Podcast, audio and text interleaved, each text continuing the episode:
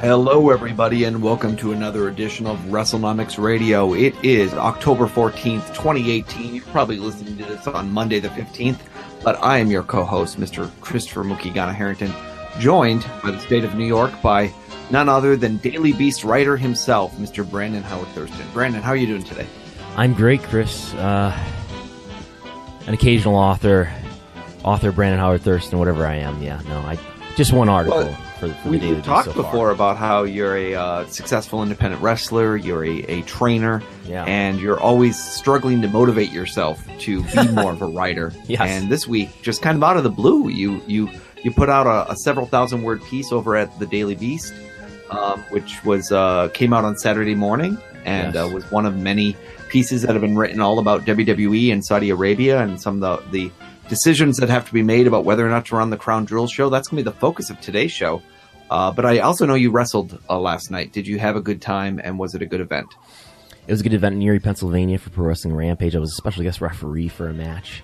Uh, it was a good time. Uh, but yeah, I've uh, I haven't been writing that much in the last few months. But uh, I figured, you know, there's all this news around Saudi Arabia and the alleged murder, alleged torture of journalist Jamal Khashoggi, and uh, WWE is going to do their second big event in Saudi Arabia this year, Crown Jewel, coming up on November second. And uh, I figured this was, uh, I don't know, this was something I should do a story on. So I, I poked around and then found out who was interested and ended up doing an article for the Daily Beast. So And this is a story that you and I had touched on briefly last week. Um, I, I know I mentioned it. I was on uh, Jason Powell's uh, Pro Wrestling Boom podcast on the 10th. On, I recorded recorded it on Monday, and it was released a few days later. And um, it came out, I think, on the. I'm sorry, I recorded it on Monday. It came out on the 10th, and uh, I mentioned it on that podcast as well. Uh, but in, in recent days, I feel like in the last 48 hours, the story has kind of gone from a, a five to a 20 in terms of a, a level of intensity, um, where there's just more and more stories, especially as other American companies have uh, made decisions to stay away from Saudi Arabia at this time. Uh, WWE really being left in the crosshairs and just giving out one very vague statement to everyone. What has WWE statement been? we are currently monitoring the situation. Yes. So, if for those of you who don't know what the situation is, uh, or if you're listening to the show far in the future, and you might say, "I don't remember the story," because that, that's the other thing is we're we're going to talk about this. I think right now this is a very high profile story all throughout um, the United States and the world, everywhere. But you know, there could come a time when you're just not familiar with the story. So we're going to give you the very very top line level discussion on it. Um, uh, this this Saudi journalist, he was a dissident in the sense that he was an advisor to the crown prince and other Saudi royals. At a certain point, basically, he was accused of treason. He sent himself into self imposed exile. He became a writer who was publishing at the Washington Post. Um, he was living uh, partially in Turkey uh, with his new fiancee and was uh, trying to be remarried. And as part of that, he was told he had to go to the consulate to get some paperwork and do some other things. He was also And a he- resident of Virginia. He, he's also also a a, a part time U.S. resident, and um, he had a very long history of being a journalist, um, dating all the way back to the 80s. He had uh, you know interviewed Osama bin Laden back in the 80s, and so that comes up a little bit later in the story here. But he had um, been a, a very prominent Saudi journalist, and then kind of a prominent Saudi journalist in, in self imposed ex- exile. And so he went into the Saudi consulate in Turkey on October 2nd, 2018. Uh, the claim is that he has not been seen since. Uh, Turkey has insisted that they have audio and video that supports their allegations that uh, Khashoggi was was tortured and killed. Um, you know, there's different ways that people have said that they have this information. At one point, it, people were claiming it was his Apple Watch. Other people saying that you know the Apple Watch wouldn't transmit that far or what wouldn't be available. You know, so a lot of possibility that it's just the intelligence stratosphere trying to make cover stories for the fact that they might have bugged or intercepted certain calls or information. Yeah, the suggestion Um, that I've seen is that uh, most countries bug their their uh, their embassies, you know, at the embassies or consulates of other countries. So this Saudi consulate may have been bugged by audio or video or whatever it may be. Yeah, and and it's also important to really put into context that Turkey and Saudi Arabia both have increasingly autocratic, well, not increasingly, I guess, in Saudi Arabia's case, but they have autocratic governments that are um, heavily influencing the media in in the perception of what's happening here. And so we'll get into a little bit later about you know what do the Saudis say, what are what are we hearing from other countries, but um, we just want to put in context of you know this is be about a month from when this journalist disappeared. Uh, the fact he was a journalist, the fact that he worked for a U.S. paper, the fact he was a part-time U.S. you know lived in the U.S. and Well, it's, um, it's less than a month to, and- be, and to be clear. It's he just he disappeared on October second. yeah. Um, you, you brought this And- up last week. It was the first that I had heard about it, but this has become a bigger story as as more details have emerged in the last seven days or so. Yeah, and, and I think the the biggest part of it being that the media is also keeping the story very much alive. And I don't mean that in a negative way. I'm just trying to be very honest about it, which is I think it has a you know, as, as people have pointed out, you know, there was a school bus in Yemen that was blown up with with with children. And that was not a big out moral outrage in the whole world wide. That was we that was about August. it every week, every day Yeah, that story came But- out in August. but this this is one where I think it, it was a story that a lot of people um, in the media related to uh, out of just absolute fear and and kind of outrage about it, and so it's it's very much been something where, as pointed out in a later later quote, um, there was a really good uh, uh, Christian Coates Ulrichsen, uh, a fellow at the Baker for the policy for public policy at Rice University. Um, sh- she once said, you know, the credibility is is that I'm sorry, the credibility gap is high, and the Saudi boosters in DC are finding it extremely difficult to portray the image that they were quite su- successful that they were trying to push. And I'm sorry, that wasn't quite the quote I was looking for. But they were just basically making the point that this was a very large miscalculation if it's true that the Saudi Arabians did this. Um, in that they didn't expect there to be as much outrage and kind of um, attention on this story as there seems to be. And so, uh, when we talk about why are we talking about this on a wrestling podcast, well, let's go back to the greatest Royal Rumble. Yeah. And um, maybe Brandon, you you had a really good video you found on your timeline uh, that was also in that piece uh, where it just kind of talked about how did WWE portray their trip to uh, the greatest Royal Rumble in April and and the Saudi government. Could you play that audio? Right, and, and and just to, to set this up a, a little bit too. So in March, uh, W came out with a press release that they had, you know, entered into a business deal with the Saudi government to provide them ten years worth of wrestling events, and it looks like they're going to do two. At, at this point, they've already done one, the Greatest Royal Rumble, which was on April twenty seventh. Um, so this is not just like yeah, WWE's going to Saudi Arabia and they're setting up a show. This is like the government is sponsoring this, and it's you know it's it's being you know set up as part of this Vision 2030, which is this big program that the government has there to uh, to sort of enhance their economy and their perception worldwide. So this this this event, which I mean a lot of people listening, they might have seen uh, on the W Network, the Greatest Royal Rumble. It's it's an event uh, that that in many ways was to you know to uh, enhance the public perception of Saudi Arabia. So at one point during the pro- broadcast, in between matches, uh, they go to the desk, which I think they've been, also been using for the pre-show, where you've got Byron Saxton there and Jerry the King Lawler there and Jr. and uh, Booker T. And Byron, Byron Saxton throws to this video, uh, which we'll play the audio of now. Folks, we've had an, an incredible time here in, in Jeddah, Saudi Arabia, and the community, everyone has opened up their doors to. WWE. So it goes to a video. It says "Greatest Royal Rumble." يا Hey there! It rises and it shines. I want people to come and actually see that. Welcome. Marahib. Assalamu alaikum. Welcomes and hellos to you. Peace be unto you. It's the dawning of a new age in Saudi Arabia. And the societal renaissance that is sweeping this desert nation has a great deal to do with 32 year old Crown Prince Mohammed bin Salman. We have a leadership that is allowing a population to make its own decision within a context of being a global citizen, being the best individual you can be for yourself, for your family, for your nation, for the world. It's a vision.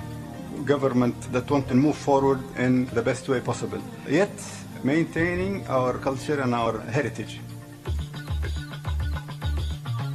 We would like to really encourage young people to go Someone's out skateboarding. in their health and well-being through the vehicle of sports. There is a huge impact with uh, inviting these magnificent events. Entertainment is one of the main pillars for human happiness. Showing footage from the Riyadh tour in 2016.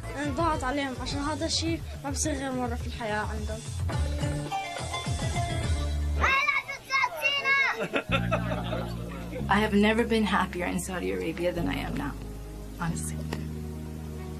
Sorry. This is a, uh, a cultural leader and a health administrator, as she's identified. And having something done about it. That's very sentimental. The women driving, it's a step taken very late, but thank God it's happening now. I'm very proud of our leadership. Saudis are not necessarily changing, but maybe we're being unveiled, and now we're confident enough to show our treasures and share with the rest of the world.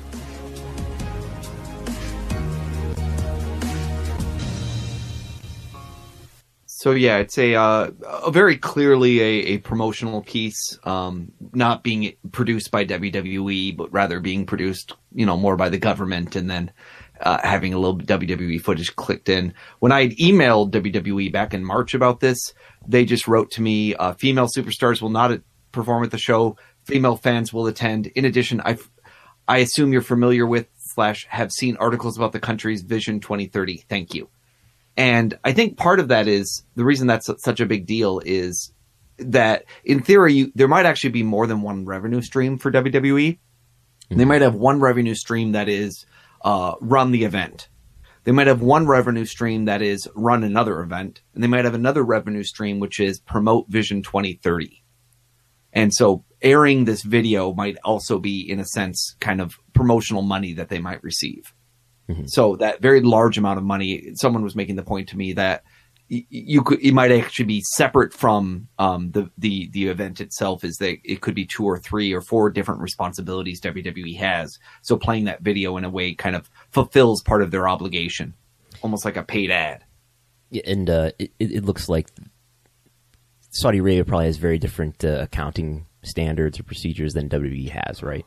Well, just the sense that that WWE is publicly traded, and so it's it's going to have to do its very best to um, basically claim the money in the stream of which it's according to the obligations it has. So someone made the point that if if you, for instance, um, had someone pay for an annual subscription, you would not claim all that money as one month of payment. You would take that annual subscription, you divide it by twelve, and you'd claim it for each of those twelve months. Mm-hmm. That's that's the correct way you should, you know, basically um, look at it. So just that's just the obligation is that it could be either it can be at one point in time or it could be met over time. And when the cash changes hand, it doesn't impact revenue. So if you buy it and you finance it in the, the other way, it, it should just show up as a deferred revenue or customer deposit and prepayment, and then basically get moved into revenue in the correct quarter.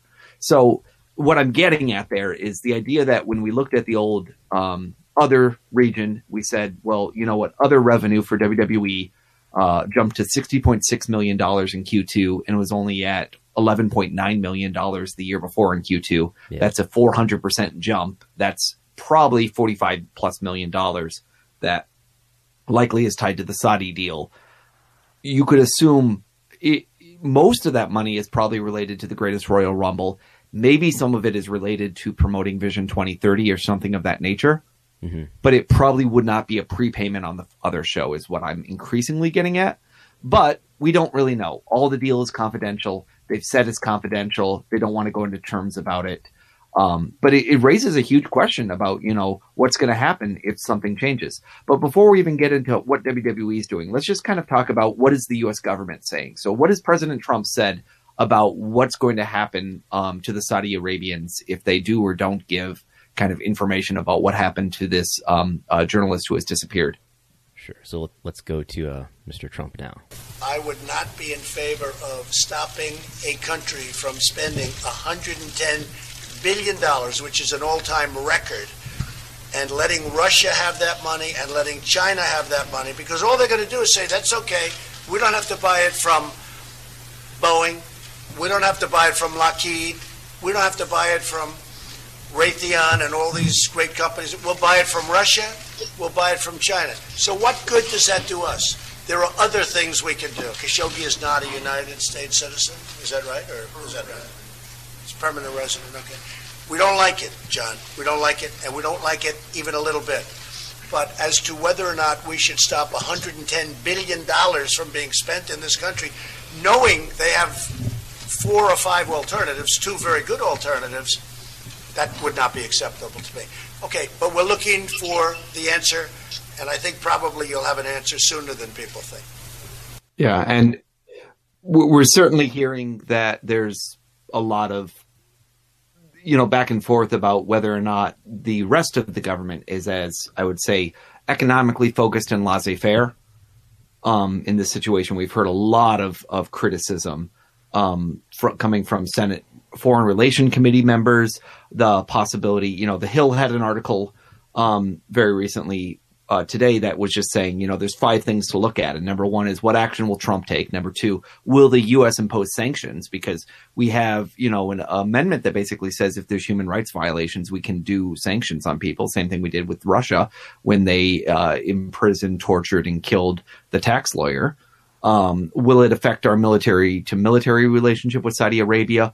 Will Saudi Arabia say it's involved? And then the last one was, will business ties be affected? And specifically, they mentioned two things. First, the they call it Davos in the desert, but more more critically, it's actually called the Future Investment Initiative Conference. And then the other one that the Hill.com called out as a political website is WWE Crown Jewel. Um, but this Future Investment um, Initiative con- conference, uh, we've already seen a lot of companies pull away from it, haven't we? Yeah. So CNN has has pulled out. CNBC, Financial Times, Bloomberg, a New York Times columnist, uh, the Economist editor in chief, Arianna Huffington from the Huffington Post, uh, the LA Times owner, AOL co founder, the Uber CEO, the World Bank president. And uh, so that's just from that Davos in the Desert uh, conference. And then all yeah, and, and some of those are big, especially that Uber CEO, because Uber has an enormous investment yeah. done by Saudi Arabia in their mm-hmm. company. Mm-hmm. And so for them to kind of stand up to a, a very significant shareholder is really uh, relevant, I think, in this situation.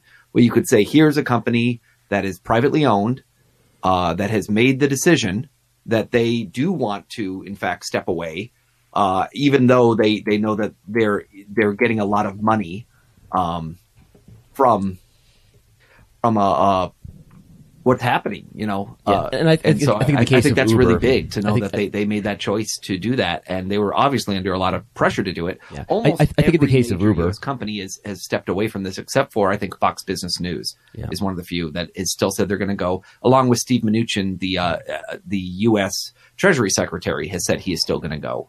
I think in the case of Uber, they're probably especially sensitive about uh, issues of ethics and whatnot because they they've had the uh, all the, the, sexual harassment scandals, and the, this CEO that they have now is a different CEO from was it Travis Kalanick, who was uh, you know embroiled in all the, the sexual harassment scandal stuff. So maybe maybe in the case of uh, of, of this Saudi Arabia news, they they're especially sensitive. Um, oh yeah, I, I agree that there's a a lot there and and they they had a lot of you know pressure on them but i think it's it also could say that there's you know What's interesting is this is just people who aren't going to a conference. So you could also argue this is a lot easier to walk away from uh, than compared to, say, a deal that could net you twenty to forty-five million dollars in a quarter. Mm-hmm. Um, it, obviously, it's going to fray the relationship, and um, we we see other people who have already started to say they're going to walk away. Richard Branson, the Virgin Group uh, uh, founder, who's you know, has enormous things he was working on on working on with Saudi Arabia, and he was quoted you know, he had a really powerful quote uh, in in one of these things where he basically said he had uh, two uh, two tourism projects. He suspended uh, talks with the government about a one billion dollar investment in Virgin Space companies, and he just said what has happened uh, in Turkey around the disappearance of journalist Jamal Khashoggi. If proven true, would clearly change the ability of any of us in the West to do business with the Saudi government, said him. Uh, and I think that's that's really big. Is you know you do see someone there saying that it, it this is a this is not business as usual. Mm-hmm. There's no way you can play the cultural sensitivity card and just say, you know, we don't understand their culture. It's different here, and that's why women can't drive, or that's why you have to put them in two different rooms. No, we're talking about, you know, there's no way you can basically, essentially, it's a forced rendition and torture and murder of of a dissident, uh, and and that you know, moreover, that the government of the U.S. has even said that they heard chatter about Saudi Arabia planning it in advance, that they were planning on trying to find ways to quote lure him to the council. Uh, consulate. So we've also heard uh, Ernest Moniz, uh, Obama's energy secretary, and uh, Neelie Kroes, who's a, a, former VP of the European Commission. Um, Axios.com, AXIOS.com is keeping a list of kind of all the companies that are making changes. Uh, and then we have WWE. And I, I think in some ways, you could argue WWE is one of the most visible companies that has the most poignant choice where you could say you're not like an energy company or something where you'd say, well, this is a core competency for you you know, is selling oil and, and working with these kind of governments. This is a entertainment company that has chosen to make a deal to go here and do this. And uh, while they keep saying we are currently monitoring the situation, they were called out on a um, actually kind of a conservative website. This I I is it IJR Independent Review Journal? Yeah, Independent uh, Journal Review. I think Journal Review. IJR. Me. Yeah. Uh, William Staken was able to get four different quotes uh, from Senate uh, Foreign Relations Committee members, uh, which is pretty, which is pretty big deal because up until then there was this big question about basically would WWE raise to the profile of getting government um, people talking about them because that's when WWE acts is either when the government's talking about them or when their sponsors are talking about them. Their fans, uh, they're kind of indifferent to that, but it's it's when the government is on their tail or when the the, the sponsors are on their tail. And they were able to get quotes from from uh, Christopher Murphy. Uh, they were able to get one from uh, let's see which one, Chris Coons, uh, Lindsey Graham, uh, Bob Menendez. So a lot of different people, and that includes both Lindsey Graham, a Republican, and Bob Menendez, a Democrat. And so it was people of both both stripes there uh, mm-hmm. kind of speaking out. So that was a big deal. And I think you even have some audio here of uh, Senator Senator Richard Blumenthal of Connecticut uh, yeah. speaking on this. So I think the significance here is, is as you mentioned, there's uh, the four quotes that uh, IJ, is it IJR or IRJ? That, IJR. IJR got were from three Democrats and one Republican. The Republican is, is Lindsey Graham. but also they got a, a quote from Democrat Chris Murphy, of Connecticut, and of course that's where W's headquarters are in Stamford, Connecticut.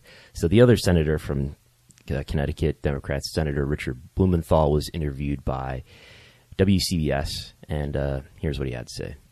Senator, there is a Connecticut connection here. Connecticut based WWE, World Wrestling Entertainment, has a big event in Riyadh, Saudi Arabia, the Crown Jewel, they call it, coming up on November 2nd, just a few weeks away.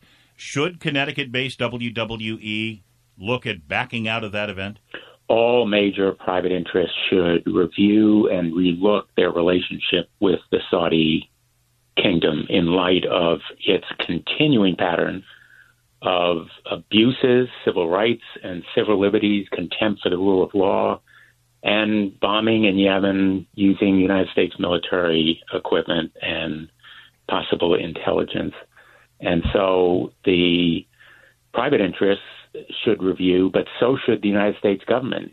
If there is more conclusive evidence that the Saudis may have been behind the disappearance or murder of Jamal Khashoggi, would you lean on Connecticut based WWE to back out of that crown jewel event in Riyadh? I would hope that WWE will recognize on its own a conscience and conviction if there is proof uh, that Saudi officials approved and ordered this kind of killing. And I would lean first on the United States government to do its duty so that it can lead private interests like WWE. And the first place to look is to the United States of America Senator Richard Blumenthal, Democrat from Connecticut. Senator, uh, thank you for talking with us. We appreciate it. So very strong words there from him, but uh, you can also sense that he's basically saying you cannot tell a private company to not do business in another country if we don't have sanctions against them, if we don't have a formal reason that you cannot do business there, and that there is a, a little bit of a concern, especially in such a business friendly environment of Connecticut, where Blumenthal doesn't want to be quoted saying basically, I think you should, I should be allowed to tell you where you can and can't, you know, do business. So he was saying much stronger that the U.S. government should kind of quote lead the way, which is a strong sentence too, because of course in that earlier quote from Donald Trump, you very much get the impression that he is economically focused on these weapons deals and the um, paranoia that either Russia or Iran, or not Iran, but Russia or the Chinese or someone else would, would supply, quote, these weapons to them. So that, that's intriguing there too, that, um, I think this is going to continue to be a flashpoint. And part of it is the question is how long is the outrage cycle? Yeah. Will people still be concerned about this in three weeks from now? Or will this have sort of kind of moved to the next thing by that point? Yeah, in, in W's case, they have an investor conference call coming up on October 25th, which I'm sure we'll cover in detail. So they'll probably be asked about about that then. This will be brought up at least in in that talk. I don't know if it'll be it, as it big could news not at that be. point. If if it wasn't, I would be I'd be flabbergasted because I think there's a financial impact to WWE if they don't run this event. Mm-hmm. Because I think some of you know people were saying, "Hey, I think we're you're going to get another X many million dollar boost in Q4, and now you're not going to get it." Yeah. That is a big difference in my mind of what one quarter might look like for WWE. And that makes it a legitimate financial topic, let alone the moral authority and the moral discussion about what is your strategy about this situation. Right. And I think it's notable to compare the the reaction of Donald Trump to the reaction of WWE. They they both have, you know, big economic interests here. They're both saying, "Oh yes, we're concerned about this." But uh, you know, this, WWE is not saying it's a lot of money for them. They gave a very brief statement that doesn't give a lot of detail. But they're both very economically interested in the situation, and they're not ready to make any sort of big decisions here.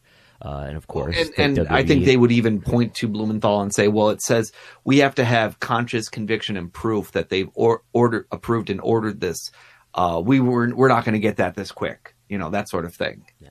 And of Um, course, we'll- we'll- WWE. so I, I can see that they'll see a lot of outs in this. There's certainly nothing here that says, "Oh my gosh, if you do this, you'll have hell to pay." That is not where people are coming at it right now. They're not threatening a big stick over them. They're trying to say, if you have a conscience and a conviction, you should do something. And you know, I hate to be so pessimistic, but that's not always what WWE's been known for. Right. And uh, one of these senators in this interview from uh, IJR pointed out that, hey, look, uh, you know, WE co-founder Linda McMahon is currently the administrator of the Small Business Administration. She's a member of the cabinet appointed by Donald Trump. Uh, so, you know, the, the Trump, Trump, uh, Trump and the, and the McMahons have been involved for a long time, leading up to uh, Linda's appointment to this position. You know, the McMahon family made millions of dollars in donations to the, the Trump Foundation. They made millions of dollars in donations to the, the PAC, the Political Action Committee that worked to elect Donald Trump. So there's a lot of political ties here between the Trump administration and W itself. And and Linda McMahon, for her part, has been able to avoid a lot of the scandals of the Trump administration with all the turnover and criticism of use of private planes and all sorts of you know all these other things that have kind of taken down different people, um, mainly by being on the road and just kind of using a I, I I can't say that much about it type excuses where she just will she's constantly doing SBA work and kind of saying I'm separated from everything else. And there is a degree where there's a concern I think about trying to conflate Linda McMahon and WWE and saying, well, you know, so goes one, so goes the government, you know, sort of thing, where th- there is probably a little bit of um, the question mark about do the Saudis see it as the same thing or not? We don't know, but it, it would be very interesting to know more about that. Yeah, um, and whether our- or not the friend, Saudis uh, actually do, and and of course, not the only politician in this story, is it? Uh, who else? Well, you know, Kane. Kane. Uh, the, the brother of destruction. He is the mayor of Knoxville and uh, newly elected mayor, no less. And uh, a lot of people putting pressure, just saying, you know, as the mayor of Knoxville, as an elected politician, is it really appropriate you, for you to be going over to WWE's event in Saudi Arabia coming up here? And what do we know about this? So Kane just said that uh, there's a statement, I guess, from his office saying Mayor Jacobs won't speculate on Mr. Khashoggi's disappearance. However, he and his family are in the mayor's thoughts and prayers. Uh, so that that was something that he gave to KnoxNews.com, a, lo- a local media uh, site for Knoxville County. Uh, but it, the, the headline said that he's still going to appear, still planning on appearing at, at Crown Jewel. Of course, he's going to be in a, in a, tag match, right, with The Undertaker against Triple H and Shawn Michaels, and Shawn Michaels' first match in some 10 years. And, and to give an idea of how much money we think people are kind of spreading around for this, uh, there was that other report not too long ago saying that WWE might have made a $100,000 donation uh, to the Knoxville Foundation as a request for, for uh, uh Mayor Jane, Glenn Jacobs. Yeah. And a lot of people saw that as possibly being a um, a, a, reflection kind of, of, the, of the payout that maybe you would get. I, I guess this was tied into to uh, Kane's appearance at the Super Showdown in Australia, which happened the other week. So you know, it, it gives you an idea. We're talking at least tens of thousands of dollars, if not a hundred thousand dollars. And oh, for these people, I think yeah, hundreds of thousands of dollars for the mm-hmm. the people in that sort of match for sure. Yeah. Uh, you know, when you're talking about the Undertaker and Kane versus Shawn Michaels and Triple H, mm-hmm. everybody in that match is making hundreds of thousands of dollars to do that show. Yeah. Um, it, yeah, and, and Shawn Michaels making even more in theory. Mm-hmm. Uh, but there's there's you know a lot of choices you have, and um, there's different theories on what you could do, what would happen in different ways. So um, one is maybe you could try to salvage some of this. And uh, there's a guy named Daniel Wood. He was on uh, Sportskeeda, and he sent me a link of an article he wrote. And and it does in fact it, it kind of predated some of the other articles I saw. And Daniel specifically mentioned he heard from sources that there was an impromptu meeting, uh, presumably at Titan Tower, on October 11th around 2:30 p.m. to discuss the growing concern around the crown jewel and what WWE's response to all the media inquiries would be. Um, and so I know there's a lot of people who are kind of poking the bear for a while there, and they finally got an answer uh, shortly thereafter of quote WWE. We are currently monitoring the situation, um, but when you ask someone like Dave Meltzer, he's given a couple different answers. He said maybe they would move some of the major matches to the Survivor Series, or there's the possibility that's discussed in the the Daily Beast article, and maybe you can walk us through that, Brandon. What what was the idea that you also discussed in the article you wrote? Right. So on so Crown Jewel is going to be scheduled for it is scheduled for November second. That's a Friday, and that's part of a larger international tour WWE is doing. So on Monday, November 5th and Tuesday, November 6th, WWE is scheduled to do a Raw and SmackDown taping both in Manchester Arena in Manchester, England.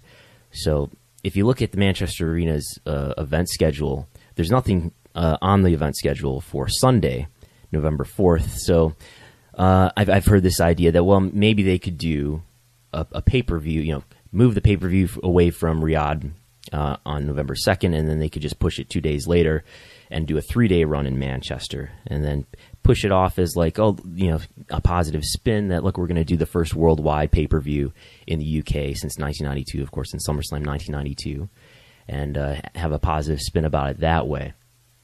And uh, and, and I mean, possibly, you know, they have been promoting some big matches, you know, Shawn Michaels' return and things of that nature, and completely killing that buzz or diluting it over a long period of time. I think there is a concern about you know you you've told people this is what you're doing you've made it a big deal you've even advertised it on the network as a reason you should get the network. So if there's no event held whatsoever will that be very poorly received by the fans um, especially those that aren't thinking kind of geopolitically? I think there's so many big pay-per-view shows uh, within the last couple of weeks and within the, the coming couple of weeks that i don't think fans on the whole are, are going to be super disappointed about that. But uh, I, I mean, I got. Well, I they won't be super disappointed if it happens, but the challenge will be, you know, what did it take to get Shawn Michaels out of retirement? It was probably a big number, a big, big dollar amount. Yeah. And if you're not actually running the show in Saudi Arabia, then you basically are now going to spend that money and yet you don't get the giant paycheck. And as you and I pointed out before, the amount of money they make on WrestleMania was dwarfed by the amount of money they were making at the Greatest Royal Rumble. In terms of so, t- ticket sales, yeah. Uh, like so uh, while they can move it to the UK, they're not going to get WrestleMania like money for that one UK show. No, but I guess they could could make a lot of money. Probably they could probably charge high ticket prices for it, probably higher ticket prices than they're charging for the Raw and SmackDown tapings, which you could probably look into And- whether or not those are sold out. and the out. other piece would be if it's in the UK, you know what you can have on there? What? W O M E N. you could have women on there. Would, you have women on there? Um, and, and I did look into this. I think they have a uh, a house show in Spain on the same day on on Sunday, November fourth. But there's I looked at it and there's uh, you could still if uh, you know if, if they would still agree to it, you could still get Brock Lesnar there. You could still have all the matches that, that are advertised. I think most of the people who are advertised for the uh, for the Spain house show on the same day are not uh, not advertised currently for the Crown Jewel card. So it doesn't look and, like and, be a huge and conflict. they've blown up house shows before. They blew up the one that was like Newfoundland, Mm-hmm. um, that was going to do a, a house show so they could do the Greatest Royal Rumble. They Mm-hmm. they started canceling some Canadian house shows. yeah. So I mean, they've done it before. hmm Uh, but yeah, so but the financial consequences are big. You know, this would be possibly twenty plus million dollars that they're not going to get this quarter, um, of which they can offset some of that, maybe half of that. But there will be a lot of expenses incurred with you know changing travel, with booking a new arena, with all the other logistics that could go into that. Um, but and there's the much bigger question of like, let's say they go through with it. You know, who who would be angry? And I was thinking there's kind of four big groups I can think of. Um, business partners, you know, any sponsors out there might say, you know what, this is too much heat for me. The Snickers of the world might say, I don't want to be part of this. Um, mainstream criticism, you know, the fact that WWE can kind of skate under the radar so often, even when they do kind of crummy storylines, uh, be it you know uh, jingoistic or or or uh, ethnically discriminatory or just in poor taste. Uh, they usually can skate by, but when you are part of the bigger Saudi Arabia story that's dominating the news, next thing you know, you know they're doing segments on you on CNN, and that's not where they want to be. Um, analysts will clearly ask some questions because it says financial ramifications, and then I do think they have a real problem with employee discontent you know, if you were out there and you're trying to woo the Young Bucks or Cody Rhodes or Kenny Omega or other people, there's got to be a certain part of this where they look at it and they say, these guys seem like they're prisoners. They don't have any kind of say over what they're doing. You know, thank God that they uh, already re signed Daniel Bryan, right? Mm-hmm. This seems like the sort of thing that would make a lot of people just say, I want to get up and walk. I don't want to be associated with this. Mm-hmm. So there's some big consequences that go through with it. On the other side, there's an enormous consequence if they don't do it because it's a 10 year deal that there's, you know, analysts already think are worth 200 million to 400 million over that period of time, right? and that's baked into the stock price, which is run up in large part because of TV rights, but a little bit because of this big deal too. Oh, absolutely. I, I think, I think it's, I think it would be one of those where people miss disproportionately react to WWE news. And so they disproportionately evaluate the TV deals and they're going to disproportionately evaluate the loss of the, the Saudi Arabia deal. So it would be it would be really de- detrimental for them on the stock side and on the kind of um, you know the the the PR side. You'd have to really begin to have a narrative that makes sense. Why did you do this? Why did you pull out? What what makes it this way? And then it's on the flip side to say, do other places in the world want to pull in Australia and book you if they also feel like you're gonna they're gonna get lumped in with the Saudi Arabias of the world? Yeah. Uh, as as of Friday, W stock was up three percent uh, at at eighty five and a half dollars. So the stock price hasn't reacted negatively to this news yet. Although although Not this is really. I, I have a graph in the document, and you can see it if you go to WrestleNomics.com, sign up, become a Patreon. And what you'll see is the WWE stock shot way up at the very um, end of September, as high as I think it's in the the, the mid 90s, and then it started to plummet from kind of October all the way through about the 10th, and then it kind of rebounded on the 11th and the 12th. And if you look at it, what's interesting is the S&P kind of is flat for all the way through about the 8th or the 9th of October, and then it began to plummet. So some of the WWE's plummet was in, in parallel to the S&P. But some of their sell-off was, was before the S&P ever started taking a, a hit. Um, I wouldn't say it's, you know, it, it does kind of start around October 2nd, but I, I, I don't think the two are really that related. That's also around the same time that, you know, uh, there was an article that came out on Seeking Alpha, you know, talking about, I think WWE is way overstu- overpriced. That was on October 9th. Um, things like that. But it, it's, it's interesting there that I do think that if WWE had to pull out of this show and there was the possibility that Saudi Arabia would not be okay with it and they're just going to kill the whole deal, that would have a large financial impact to WWE's future earnings and that would probably negatively impact the stock and negatively impact possibly the perception of the company. Not because they didn't make the right choice, but rather because then suddenly the stock goes down and then people freak out. And then suddenly you're getting negative press. Mm-hmm. It's just what seems to happen in WWE. You think this, this, uh, if they go through with this, does this make make any? Uh, I guess it depends on what we were talking about earlier. Does this continue to be a news story or not? But does this uh, impair their ability to attract sponsors? Does it make sponsors mad and reconsider their relationship with WWE? I think it's always been a case of trying to understand whether or not fan mo- mobilization actually translates into sponsor backlash. I don't think Snickers made the decision to to get angry about the Mae Young thing because someone at Snickers was upset about it. I think they got angry because they they started to see a negative trend happening in in online and they wanted to get ahead of it. And they made that decision. Yeah, I, you know, I would we don't, we don't really know were... what did it, but I, I don't think it's because Snickers themselves really cared about Mae Young one, or I'm sorry, uh, Fabulous Moolah one way or the other. Yeah, I, I, would speculate in that case with the Snickers and the Fabulous Moolah name. So just some background. WWE tried to name their their women's battle royal from WrestleMania this year the Fabulous Moolah Battle Royal. And a lot of fans got mad about it. WWE did nothing about it until I, I think some fans started to contact sponsors, including Snickers, and then Snickers got more wind of it and then made their own statement saying this is unacceptable. And then WWE finally gave in and, and changed it to just the women's battle royal. So ultimately, it is sponsor backlash, but it does get kind of uh, precipitated by by fan backlash. Yeah. And so I think it would also depend on how the Saudi Arabian show was portrayed. If it felt like another super infomercial, like the one we just talked about at the beginning of the show, yeah, people would really be losing their mind. And and, um, and, and if but if, if it's just streams... a show that happens to be in Saudi Arabia, I could see a lot of fans just kind of brushing it off and and not say, being like, well, it's not propaganda; it just happens to be there, and why should you deprive these fine fans the chance to see a, a, a show?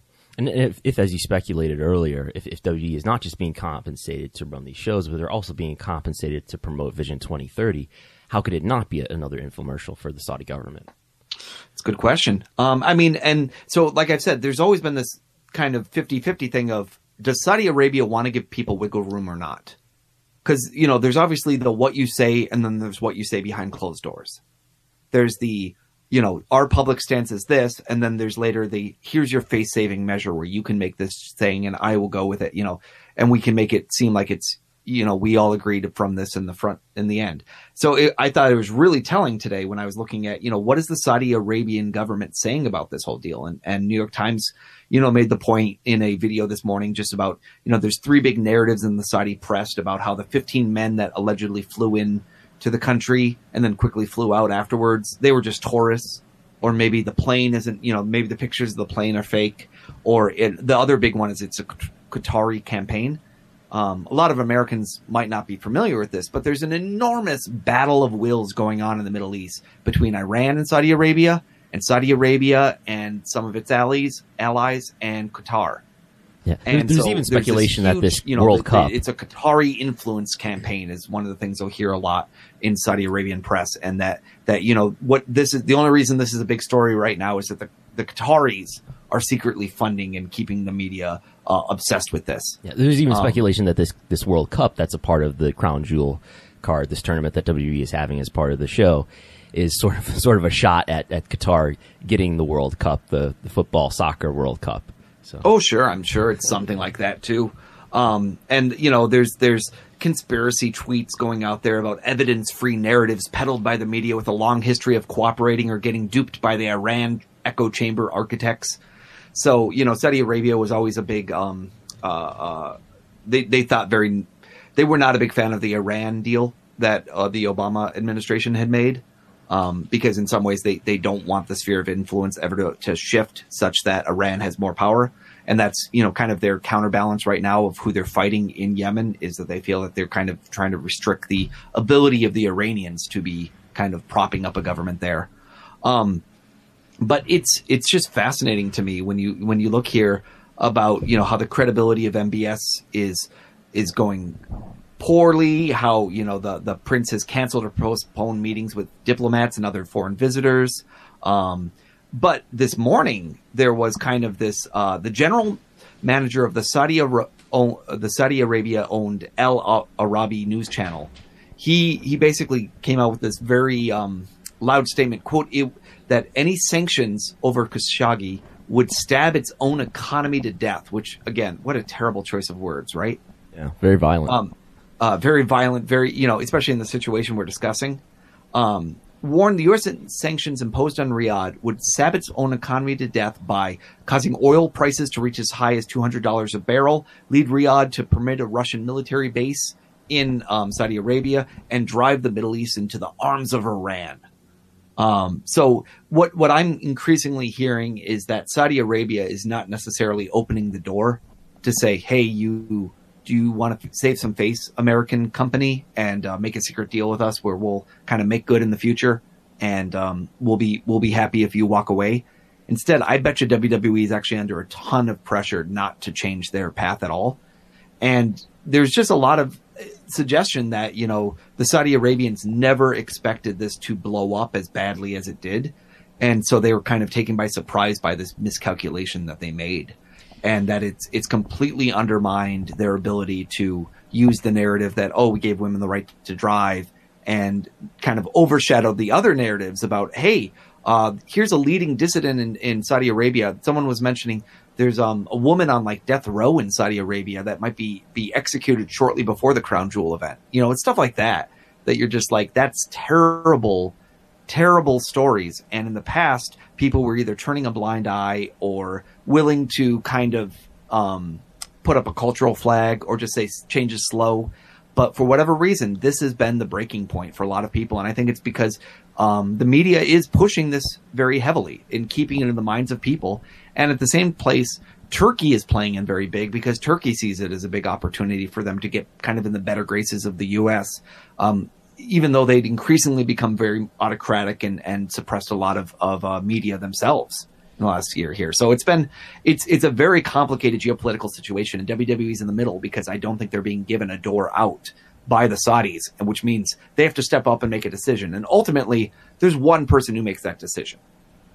Vince McMahon. It's Vince McMahon. Yeah. There, there's no doubt that it is not As, Vince um, McMahon's decision. As awful as this story is about the journalist Jamal Khashoggi, it's not as if uh, all this this is the one thing that uh, that the Saudi government all of a sudden has done that's terrible that should uh, cause W or who uh, whatever business partner with that government to reconsider the relationship. Uh, yeah, as we were saying a little bit uh, earlier, you know, Saudi Arabia is, is involved in, in many ongoing uh, human rights violations, including you know the bombing of, of civilians and airstrikes in Yemen, uh, their, their treatment of, of women, LGBT, LGBT people, and so on. Um, but it's, it's just this story that's you know for whatever reason getting more attention than, than all the others. That's putting a lot more public pressure on WWE. Um, and I, I would question like does if, if WWE does cancel this, and uh, you think about like how much WWE or Vince McMahon at least values loyalty. This, this there seems to be a lot of similar sentiment in the, pre- the U.S. president and how he values loyalty. Is is there something uh, in, in in that sentiment that would keep WWE from from not canceling this? Would it, you know, I don't know, consider the relationship with Linda and, and Trump. Like, if they cancel it, is it is it like? I, I, I guess what I'm saying is. Oh, think, I- I- I think I hear what they're. you're saying, I think they're less likely. they I think they're. I think they're less likely to cancel this because, um, because of that relationship and just because of the values that both of those, you know, families seem to exude over the years of loyalty up, above any sort of moral conscience and so on. And and you know, complimentary show to this. Uh, a couple months ago, we we interviewed uh, Lavie Margolin, Yeah. and with his book Trump Mania, and it's all about the connections between Vince McMahon and Donald Trump, and the various times they worked together in their life. And then we get at the time Fire and the Fury had just come out, and so I talk a lot about kind of the relationship between Donald and Ivanka, and Vince and, and Steph, and and some of the the parallels there that are interesting. But I I think for sure if Vince McMahon cancels, then suddenly part of the storyline becomes member of Trump's cabinet's husband avoids Saudi Arabia. Is this a sign that the U.S. government dot dot dot?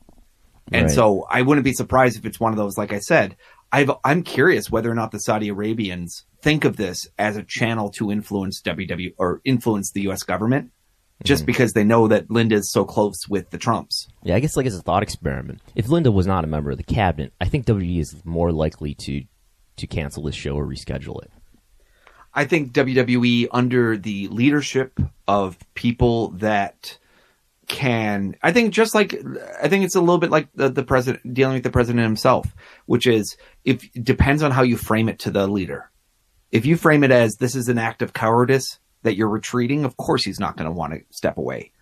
But if you frame it as, um, you, this is the best opportunity for our company to to survive against its enemies is to stay, you know, to stay out of Saudi Arabia today because it will only give fuel for these people to basically make claims and cause problems for you down the line.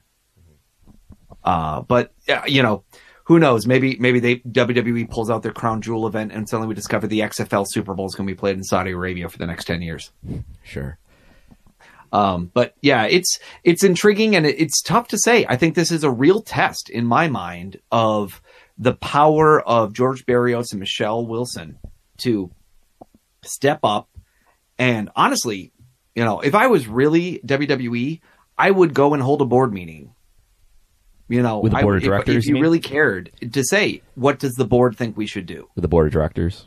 Yeah, or or business director, you know, like really have a summit and say, let's let's put it on the table. Tell me the situations. Give me the give me the facts, and you know, uh, let's make the best decision because strategically, it's good and bad for the company either way they go. If they cancel it, they risk run, losing a lot of money downstream, and that losing down money will will harm them financially in the eyes of the analysts who have, think that they're hot stuff right now. Yeah. And at the same time, it's kind of an admission that they were making the wrong decision at some point by going to this deal. If they Yeah, don't in the cancel it, they risk basically showing themselves to be morally bankrupt and having no backbone except for to say, oh, we had a contract, we had to honor the contract. And that will be curious to see if that's the narrative that comes out of WWE. It's just basically them saying, we honor our contracts. We don't, we don't break contracts with people, you know, kind of use some kind of loyalty thing, like you said. Um, but yeah, there's a lot of ways it can go. And I don't think WWE, I think WWE would love there to be a weather event so they don't have to deal with either. And this deal was pretty alarming from the start, right? You were one of the first people to bring this up. What what are they doing here? They're making an, a deal with an autocratic government.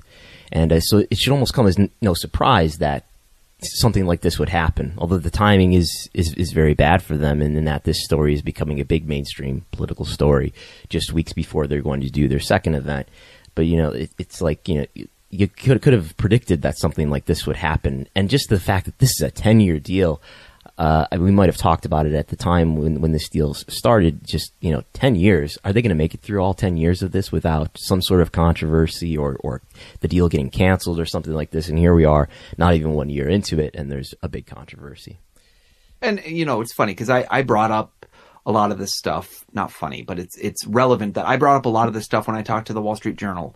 I brought up a lot of the stuff when we we talked on WrestleNomics, and you know, I had people on my Twitter come up and say things to me like, uh, "Where's the body?" That's what some people sent me uh, notes on. Other people said, um, "It's pathetic that you know you're making a big deal about this," and uh, somebody else uh, just said, "Will you care about Saudi Arabia a month from now? Did you ever care about it before? Why are you making a big deal about it today?" Or or if it was other promotions, would would you care as much if it was Yeah. a wrestling promotion that's not? WWE? and and and I'll also make the point that you know I think you know the the the news reporting that the New York Times recently did about the Uyghur population in China and the re-education camps and the disappearances and the renditions and the things that are going on there are equally horrific.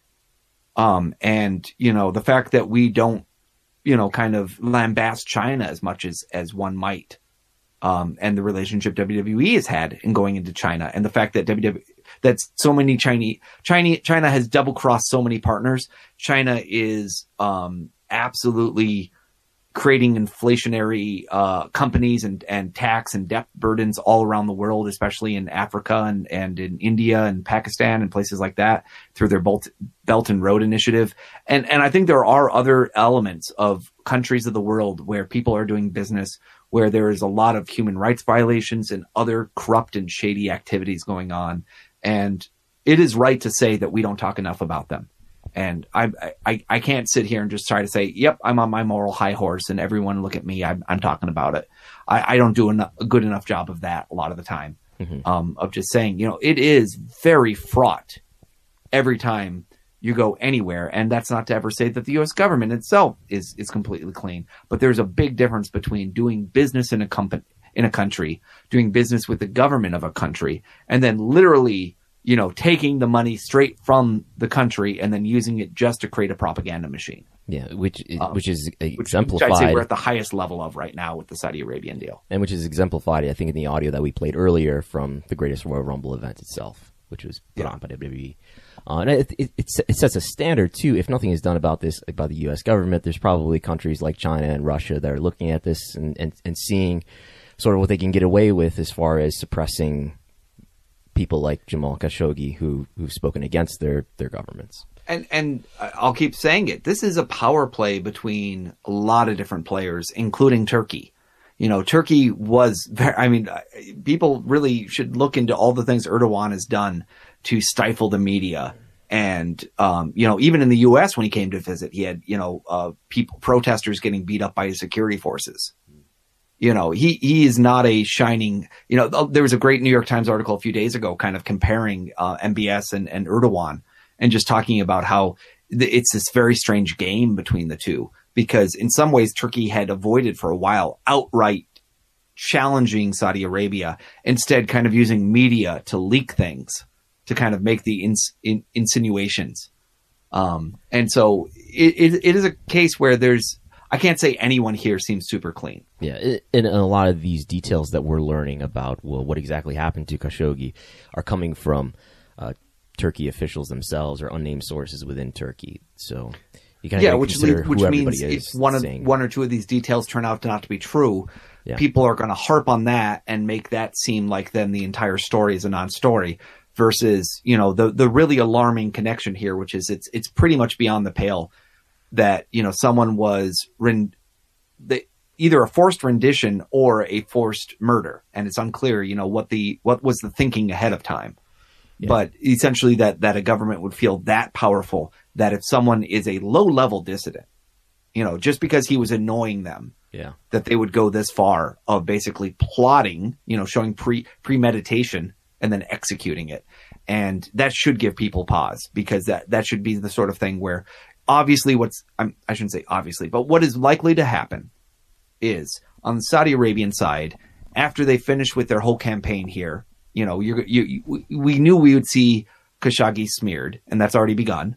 That, you know, that, that's part of the way you, you, you walk around this is that you smear the victim.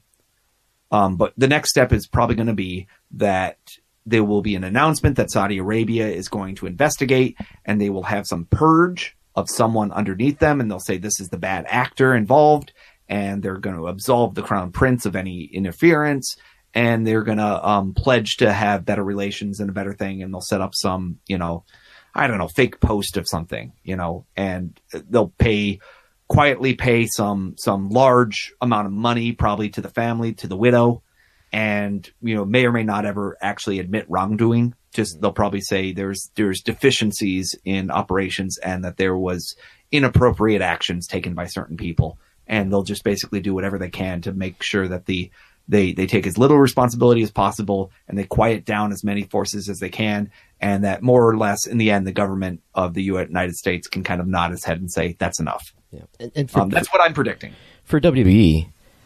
I think they're really in a tough spot. So if they if they do sort of what what what I, what I speculated that maybe they'll do a UK show on the Sunday before the Manchester shows, they still would have to uh, they, would try to spin it in a, in a positive light because look, we're giving the UK audience that are our big fans in the UK their first pay per view, first worldwide pay per view since 1992. But at the same time, you're kind of doing it because you know we you know because of this controversy and this scandal in Saudi Arabia, or if they go through with it, I can't imagine having fans watch this thing and and and many of them knowing about the story uh, related to Khashoggi and, and, and, Saudi Arabia. So I don't know. They're they're in a in a tough spot regardless. I think. And I guess like the third third alternative is just to, to cancel it altogether or pro- postpone it and move those matches to Survivor Series. Yeah, and and I honestly think at this point, my my prediction is that WWE. I go back and forth every day on it, on whether or not you know we we we interviewed that. Uh, we we've talked to people before, I should say that that do lots of sports betting on WWE. Mm-hmm.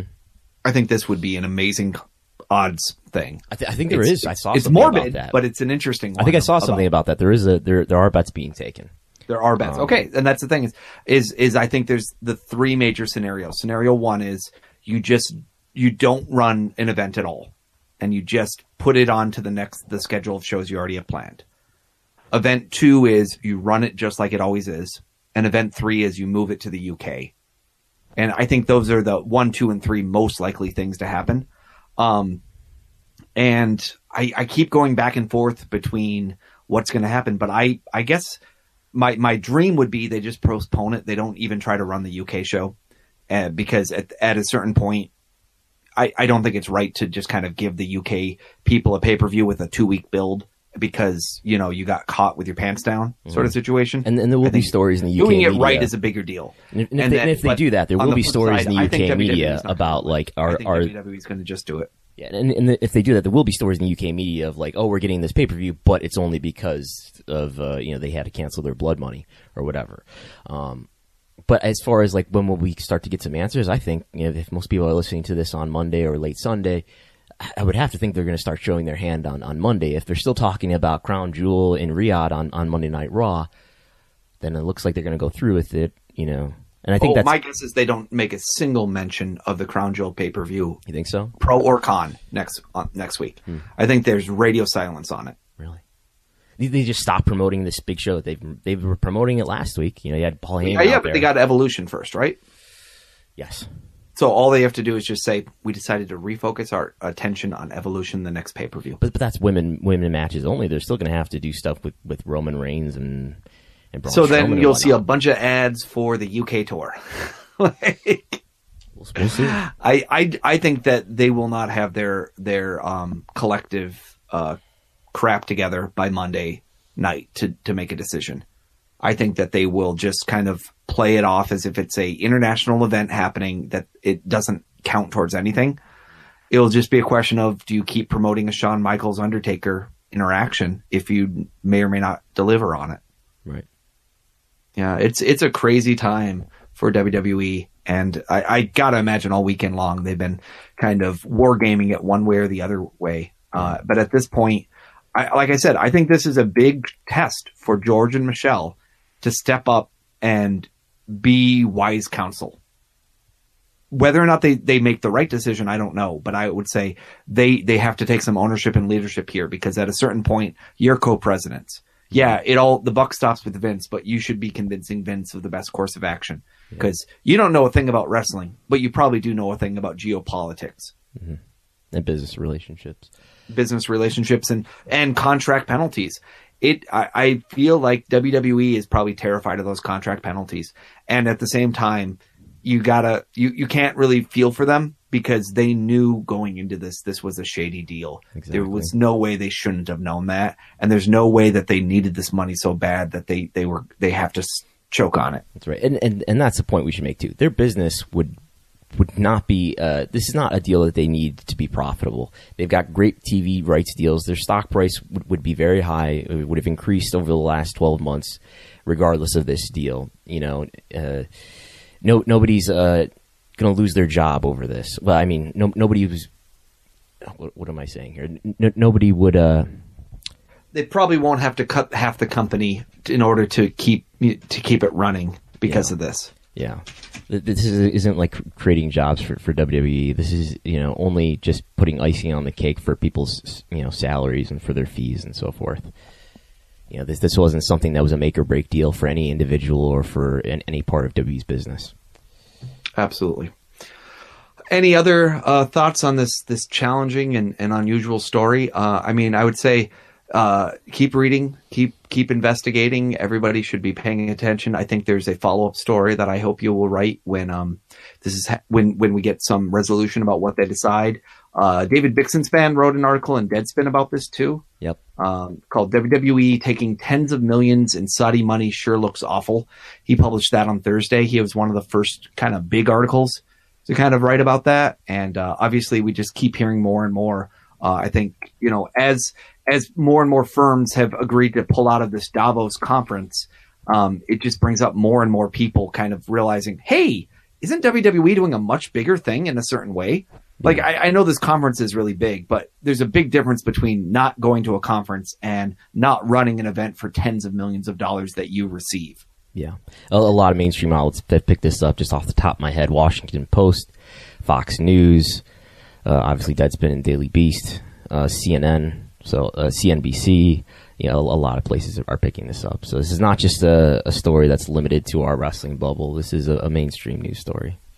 And you know, one one little tidbit in in Bixenspan's article that was uh, interesting is just mentioning how WWE won the League Humanitarian Leadership Award at ESPN Sports Humanitarian Awards Mhm. uh, this year, and um, some of the outlets- send- sending contributions on behalf of Connor's Cure and Special Olympics, and it was the mo- um, you know, there's a lot going on there, but And and by the way, I don't think I've seen a story from ESPN or Sports Illustrated about this, which is interesting, isn't it? Uh, I thought I saw Sports Illustrated. Um, let's see here. Sports Illustrated, Saudi Arabia, WWE. Let's see. Uh, yes, there there was a Sports Illustrated story uh, by Dan Gartland. Okay, mentioning uh, senators urged WWE to reconsider relationship with Saudi Arabia after journals journalist disappearance. Um, it's you know mostly. I think other people have, have, have mentioned it's very seems like some of these articles kind of go to the wrestling media, like Cageside Seats, and kind of crib a lot of data points from it.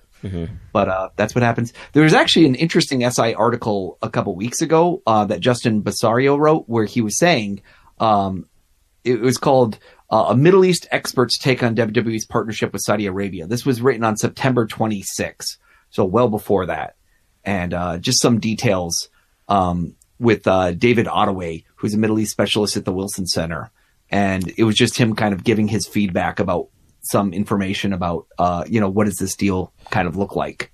So there, there has been some other sporadic coverage, but yeah, I, I would say a lot of people are covering it in the standpoint of saying, um, here's what others have said about the situation. There's not been a lot of, of advocacy, you know, people saying WWE should not do this. Yeah. And so that's that's that's part of it too is that you're not hearing a lot of um you're not hearing definitely a lot of of uh, people trying to advocate on behalf of uh, canceling this event necessarily as much as people just informally reporting hmm, it seems like it might not be a, a good idea. Mhm. We'll uh, we'll definitely keep monitoring it, and uh, I I can't imagine how this is not a huge story come the next quarter. Um, and you know, I really hope WWE doesn't try to kick the can because they could try to use the argument, well, you're talking Q4 and this is about Q3 results. But I, I do think that it, it makes a big difference for people to understand what's happening with this business. And so, besides the moral aspect, I think investors would care a lot about what WWE's relationship with Saudi Arabia is. And, you know, I hate to play the I told you so card, but, you know, this is what happens when you, when you, what was it? Lay, you lay down with dogs, you stand up with fleas. It's the old saying. So uh, we, we are going to do an, another show, which you can listen to at patreon.com slash WrestleNomics, and our topics there are going to be what? Uh, we're going to talk Q3 trends. We've been doing a whole series of, of lead up events, giving people idea of what to expect when they get those revenue numbers for Q3 and are they better or worse than we expected. So we're going through different KPIs. So this week we're going to talk a little bit about Google trends. Um, we're going to talk about WWE stock. We're going to talk about turmoil with the talent in New Japan, or maybe there is none. Um, uh, WhatCulture had a list of the most important off-screen WWE personnel? I'm going to um, refute it but I'm also going to talk about some other people who are missing from that list. I'll talk a little bit more about female viewership of Raw and uh, just some other things that have been going on with WWE. We'll probably touch on NXT UK, maybe some of Mookie's tough questions, and all sorts of other stuff. Uh, we'll catch up with you again soon. WrestleNomics.com. You click on either free to listen to the free show a premium to sign up for the premium show. And those of you that sign up for the premium show, you're subsidizing the free show. We get over $500 for a month for pledges. That means we do audio visual. That means that we start adding in all those charts and graphs so that when you listen to that conference call, you'll be able to have the best coverage, bar none, in the entire world for WWE conference calls. And uh, that's what we promised, but we hope to get some more subscribers so it can be over that $500 mark and do that AV experience for Yeah. everybody there. And again, that'll be coming up on October 25th. I think we'll both be taking the day off of work. Will you, I, I, I will be taking the day off of work. I haven't told my boss yet, but I will be. I'll look to see if I can, but I hope I hope to. I definitely hope to. Um, and so find us on Twitter at WrestleNomics, at MookieGhana, at Brandon Thurston, and uh, check out Brandon's article over on the Daily Beast. And hopefully, uh, you know, you'll be hearing maybe uh, if you're a podcast host, you want to talk about the Saudi Arabian deal. Maybe you don't know a lot about it, but you feel, can feel free to invite Brandon on your show, and he can talk to you a lot about it because he had to learn a lot in order for him to write this article. Sure. So, yeah. feel, feel free uh, to DM me on Twitter at Brandon Thurston. Yeah, and uh, check out the Daily Beast article if you want. And uh, hopefully there'll be a follow up to that one pretty soon as we figure out what WWE's doing. Talk to everyone later. Bye bye.